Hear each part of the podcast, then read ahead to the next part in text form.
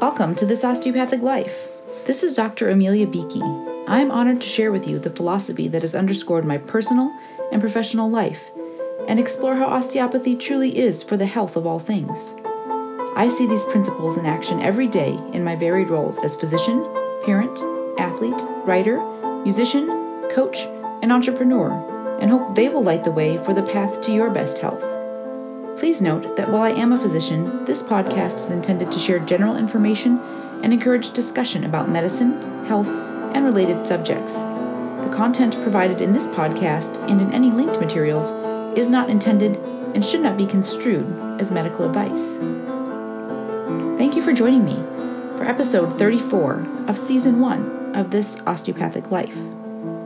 I come to you today over the Thanksgiving holiday weekend on the Oregon coast near the northern border of Oregon on a crisp and clear, pretty chilly sunshine day here. Coming off of a very busy day, as the Thursday of the Thanksgiving holiday tends to be. Pausing on eating any more food, one of my favorite culinary holidays, and certainly full of overindulgence for me yesterday. I'm pausing here to rest and reflect, rejuvenate, and record this episode. I missed last week, and that came as a result of simple scheduling.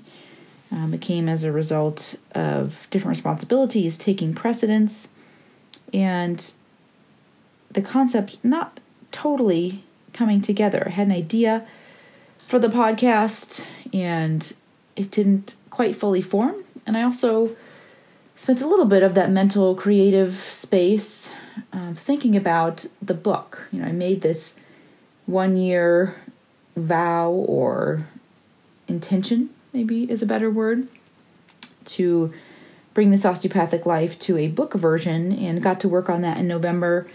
And it's also taken a bit of a pause and maybe a bit of a tangent. You know, as you work on something, sometimes, maybe not necessarily better, but another idea that is meant to come to fruition sooner transpires. And so I've been in that space as well. But over the course of this past week, which for me was highlighted on Sunday with a day that began an indecision. So the musician Nahko, N A H K O, and Medicine for the People is the name of his group, is one that our family listens to quite a lot. We share the music with a number of friends. A friend of ours in particular performed this at her wedding in the summer with her partner. It was a very beautiful experience of the music. And they've been on tour. And the Monday prior, my husband was able to see them in Northern California with some friends. And I found out they were playing in Portland the Sunday following and hoped I could take a friend with me and bought tickets. And then as the day arrived, plans weren't quite working out. In Portland is about a four and a half hour drive from where we live in the southern part of Oregon, and it's through the mountains, and it was potentially going to rain. It would mean coming back late at night, and it didn't seem like something I would want to do solo. And I almost thought about flying, which seemed a bit irrational on the day for the cost that it was going to be. So I kind of sat in the morning thinking, I don't know what I want to do. I mean, I want to go, but as far as practicality and actually getting there, was I willing or able to do all that it would take to get there and how would it be to go by myself and I wasn't going to go. I'd kind of resigned myself to just letting it be and maybe trying to pass the tickets off or in classic kind of Beakey family style fashion, considering it as a donation to the tour and to the cause of this band. And then I was walking home from helping clean up from a school event on the bike path and my husband had recommended for me this podcast, and I'll put a link here podcast link within a podcast. And it was talking about kind of being present and how we can get caught up in the backstory and history and overthinking and analyzing and kind of grooving ourselves into these patterns and stories and dialogues and narratives and miss out on the experience of the now and being in the present moment and being open to that which others are able to give and receive from us. So I said, okay, let's just make a go of it and found childcare, and my husband was able to go. And so we did. We left and made the drive up and went to the concert, which was in this the Crystal Ballroom in Portland, this older venue, and stood up on the balcony and were able to enjoy the music. In the theme of this tour that they are on is called the Take Your Power Back tour. And I'll put the link to their website. Highly recommend the music for listening and really getting into the lyrics. There's a lot of beautiful poetry involved and strong messages and thinking about the idea of taking your power back. And what does that mean? And it was encouraged in this particular tour, you know, to take our own power back as people, to take the power back to be supportive of the planet and of each other. The power in the words and in the music, and the opening musician touring with Nahko and at this particular show was fantastic. She had amazing lyrics and melodies and the work with her musicians and her band, but also in the movement. You know, she would dance with each of her songs and embodied the energy of the message that she was trying to send and exuded this lightness. You know, she had big anthems and strong beats that she would move about and appeared lighter than air. And I've always admired dancers for many reasons, particularly for the physicality of their movement, the ability to express so much strength and power in a way that also appears light and free.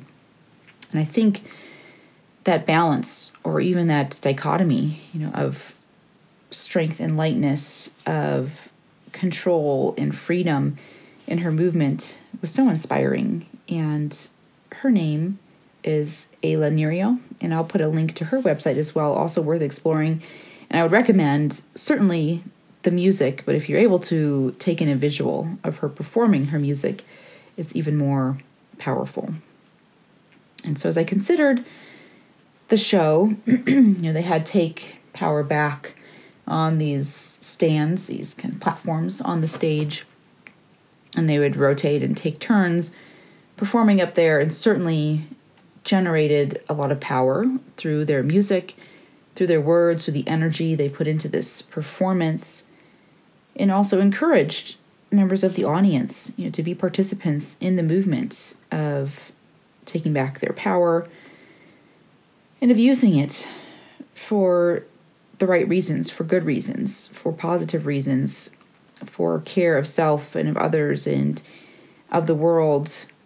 And it was very encouraging and brought in a way that was inspiring and positive.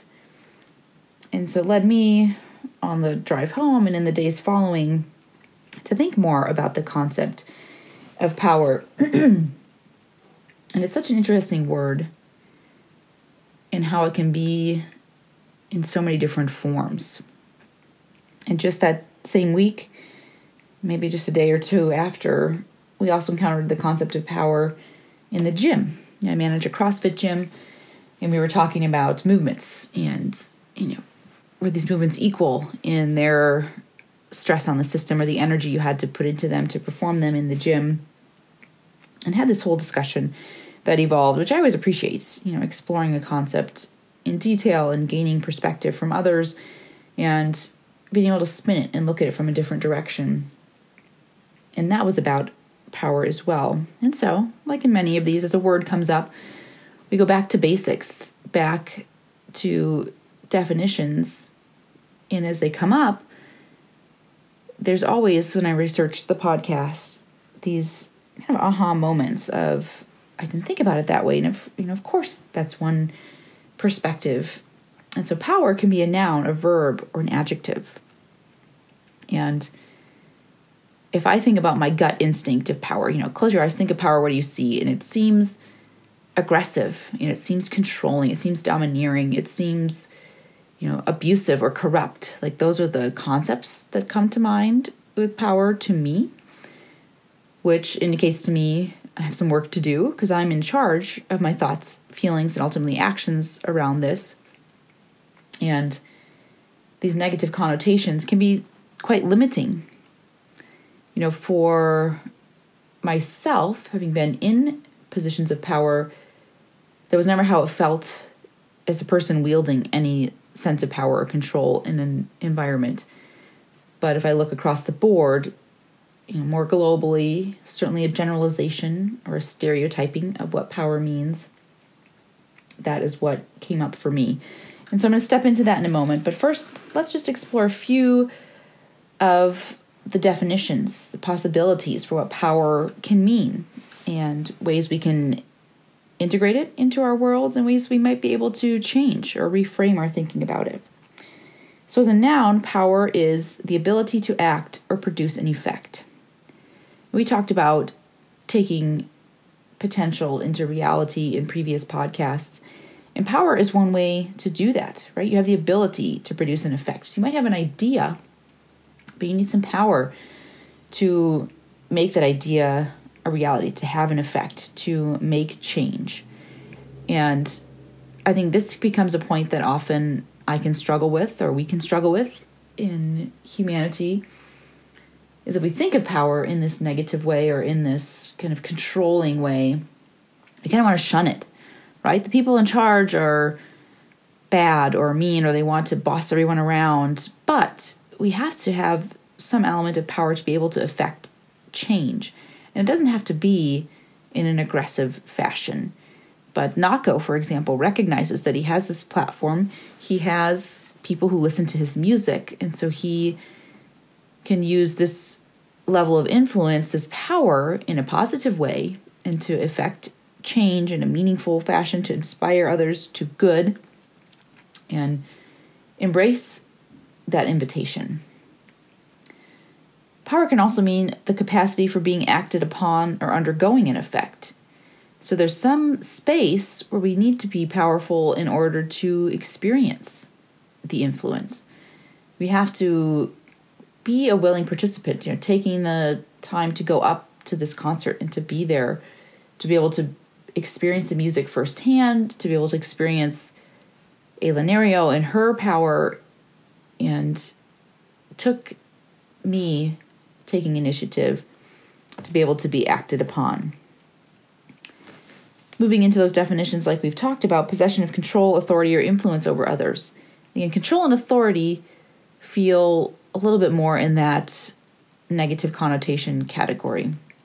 But influence over others, again, for better or for worse. I've had this conversation with my oldest son. He is a leader by nature, you know, since he was little. It's just kind of how he is and who he is. And in general, he's done so in a diplomatic and a thoughtful and an encouraging fashion. And we were talking about currently, you know, looking at behaviors. It's middle school. It's a time of big change and people are testing the waters. And so we had a conversation that for whatever reason, the inherent nature of his being is such that people will look to him for guidance or to lead by example. And so he can choose, you know, how he wants to have that influence take place. Essentially, how is he using that power? You know, is he using it for positive to influence others? Power is also a source of supplying energy. And I think about this a lot in the gym and in life, you know, in the human version or in how we're using fuels to power other parts of our life. You know, right now as I sit here with my computer plugged in, but the sun is coming through the window, you know, what elements of power are happening right now to supply energy? and looking for those renewable resources for ourselves you know how are we restoring the capacity for power in ourselves through rest or positive nutrition or meaningful exercise or relationships that are rejuvenating you know looking for those elements of power in a positive way in our lives. And stepping out from that, power is a verb. You know, so we can power something. We can be that source of energy. We can be that for ourselves or for others or for a movement. Again, coming back to Nahko and his tour, he's offering up a source of the power while also encouraging you to take it back for yourself. And when I think about osteopathic medicine and the concept of health, you know, we can think of things helping to power our health, or health is helping to power our life. And what frame do we put on that? And how do we consider making it something that is renewable and sustainable? Power is also an adjective. Know, it's utilizing strength. And we can be a power person. You know, we can have power naps. We can have power hours, which hopefully have different um, associations with that are more positive and health related. But that sense of this really invigorated and meaningful and charged in a positive way experience. Thinking of those definitions helps me to start to step beyond just seeing the challenges of power. And when that came up for me, and we often perhaps might think of the quote power tends to corrupt, and absolute power corrupts absolutely. And the follow up to that is great men are almost always bad men, which, to be honest, I had never heard that subsequent line in the quote, which was by John Dalberg Acton, an English Catholic historian, po- politician, and writer. And what's interesting about that is I often have talked about voting in political elections or thinking about my professional organizations or positions, you know, in various systems where people are ascending the ladder to various degrees of power. And my inclination was always that the person who doesn't want the job is the one I would want in the job. And what I mean by that, that reluctant leader, so the person who isn't drawn to power simply for the act of having power, but who can see what job needs to be done and recognize that they have gifts and talents and skills and ideas and thoughts to get there and likely would run a team from a relatively altruistic place those people often don't want the job. You know they are hesitant or reluctant or you know simply want to avoid any sense of holding power perhaps for fear of what that quote says or for fatigue you know it can be tough to be in positions of power the time and stress that it can entail on your life. But when I investigated this quote, an article came up in the Washington Post from trying to find the date on here, February of 2019 by Adam Grant, and I'll put a link to that in here. And sometimes you can get free articles, or perhaps you'll sign up for the Washington Post. When entitled, Power Doesn't Corrupt, it just exposes who leaders really are. And it's a very interesting article, and it tracks through different ascensions to power of different people and makes the note that power isn't corrupting, but power will reveal the true character of a person. And putting folks in a position of power will accentuate their inherent behaviors. And it talks about power as a disinhibitor. You know, it takes us out of that realm of social pressures and frees us to be who we are. And in the case that we are that perhaps reluctant leader or the altruist, and their example is Abraham Lincoln, who was reluctant to take on these roles of office, but who used it for good, right? He behaved in a way that moved into positive social justice driven actions and exposed who he was, which was a person of high moral character. And the contra example was of Richard Nixon, and who had demonstrated in various ways prior to becoming president of the United States a tendency toward misuse and abuse of power. And then when he ascended to this position of pretty significant authority, it revealed those elements of his true character. And they talk about a variety of social experiments. And again, I'll put a link to the article and I would recommend investigating it and perhaps digging deeper into this if this is a new concept to you. Perhaps this is something you've already uh, been aware of. But I found it encouraging in a way. And I'd had a recent discussion with a colleague who's taken on leadership roles, often from that reluctant standpoint. And there's potential that a an opportunity may be in front of him to do so. And my encouragement was, you know, we need people like you in positions of authority because you will lead from a place of goodness and wholeness and doing the right thing simply because it's the right thing to do, you know, and not behave out of a attitude of I'm in control now and I get to do what I want and you know, disregard the greater good concept. And I still stand behind that in a way, but also feel reassured that there can still be places and opportunities for people who may have a desire to move to a position of authority that will expose the goodness of their underlying character. And thinking about power as a revealer, not a corrupter, but also being mindful of understanding what you see when folks are given power in different ways, right? We can have power at different levels. It doesn't mean you've taken on a political office, but even just in your life, seeing how people behave when they're given the opportunity to lead or to have authority and what it says about them and what it says about us. You know, when we are given those positions of power and control, and if it does lead to perhaps less desirable behaviors, not necessarily that we are a terrible person, but understanding what power is doing and what we need to examine and how we wish to behave and what we might need to take a more conscious hold of as we step into those positions. Thinking about power in the physics realm, physics seems to come up a lot in these episodes, fascinatingly enough.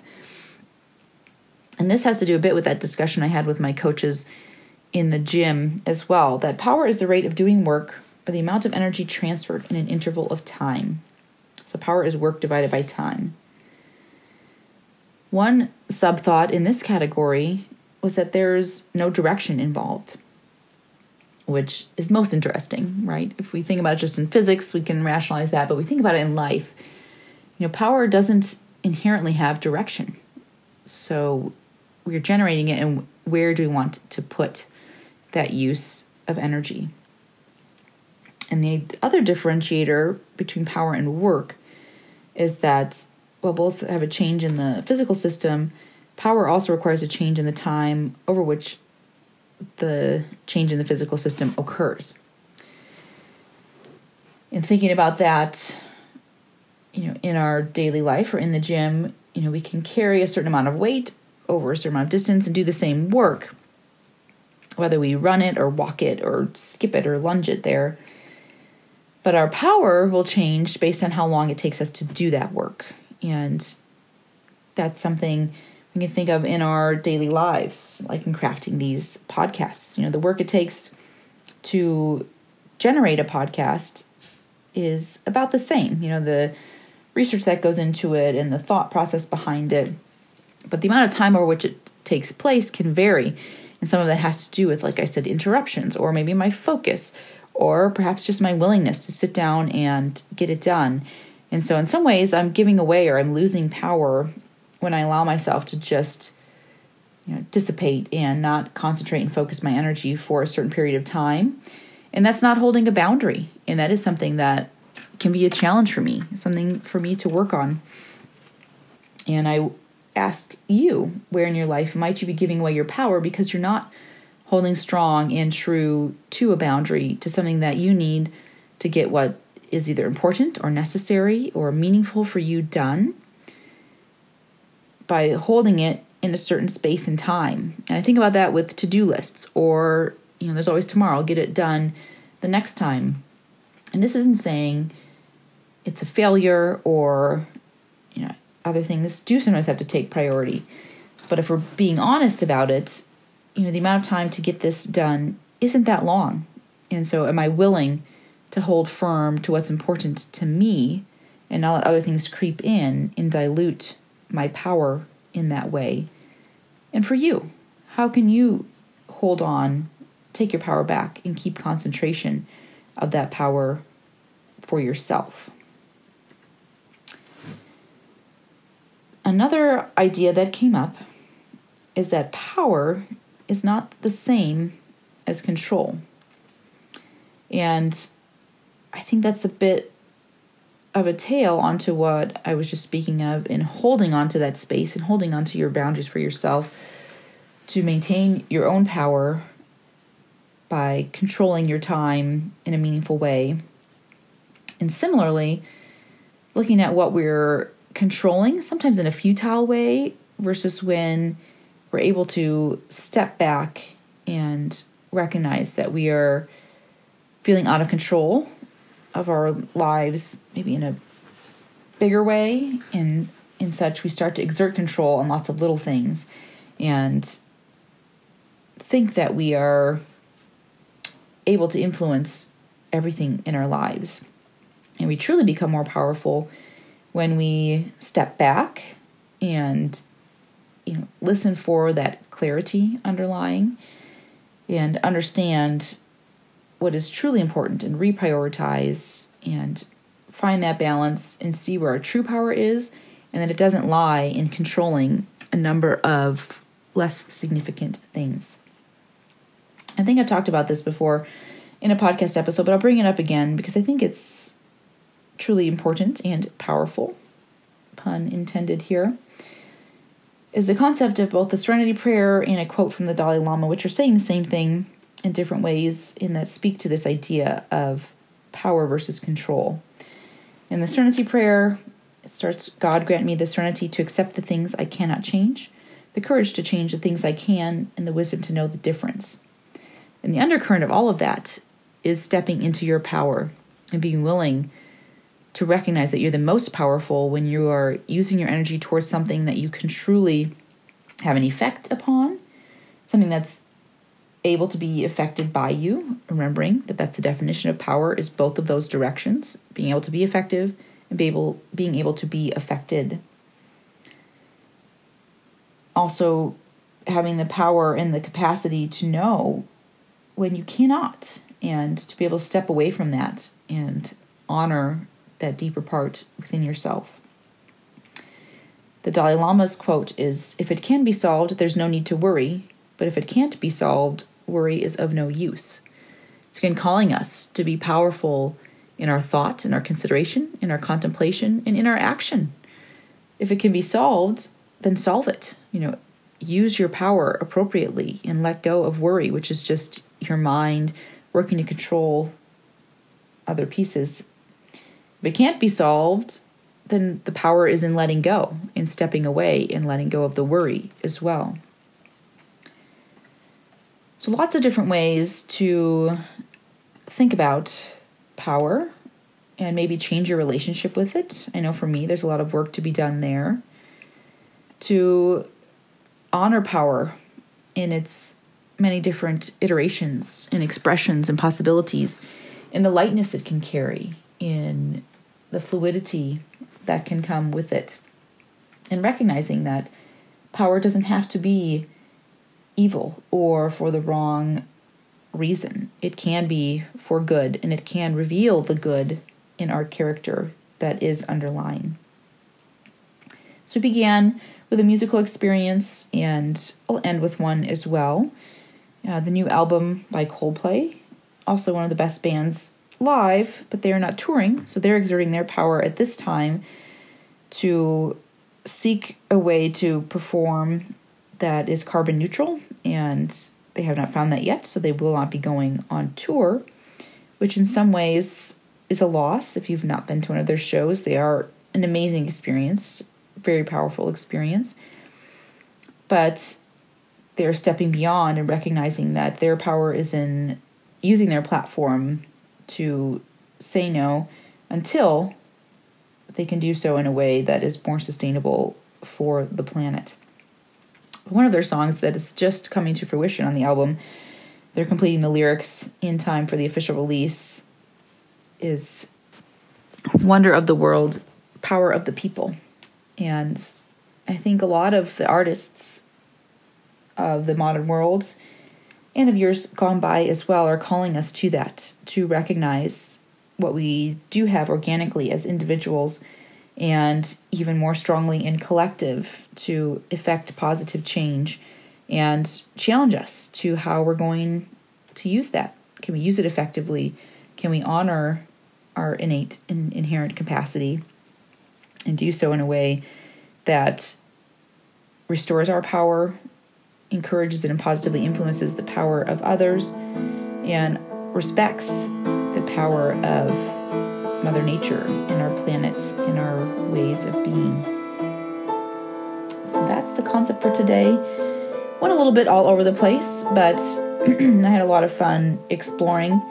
And thank you for your patience and presence in being here with me now. And I hope you'll enjoy the links.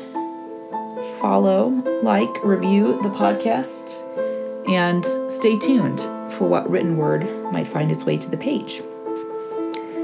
This is Dr. Amelia Beakey with This Osteopathic Life. Thank you for listening.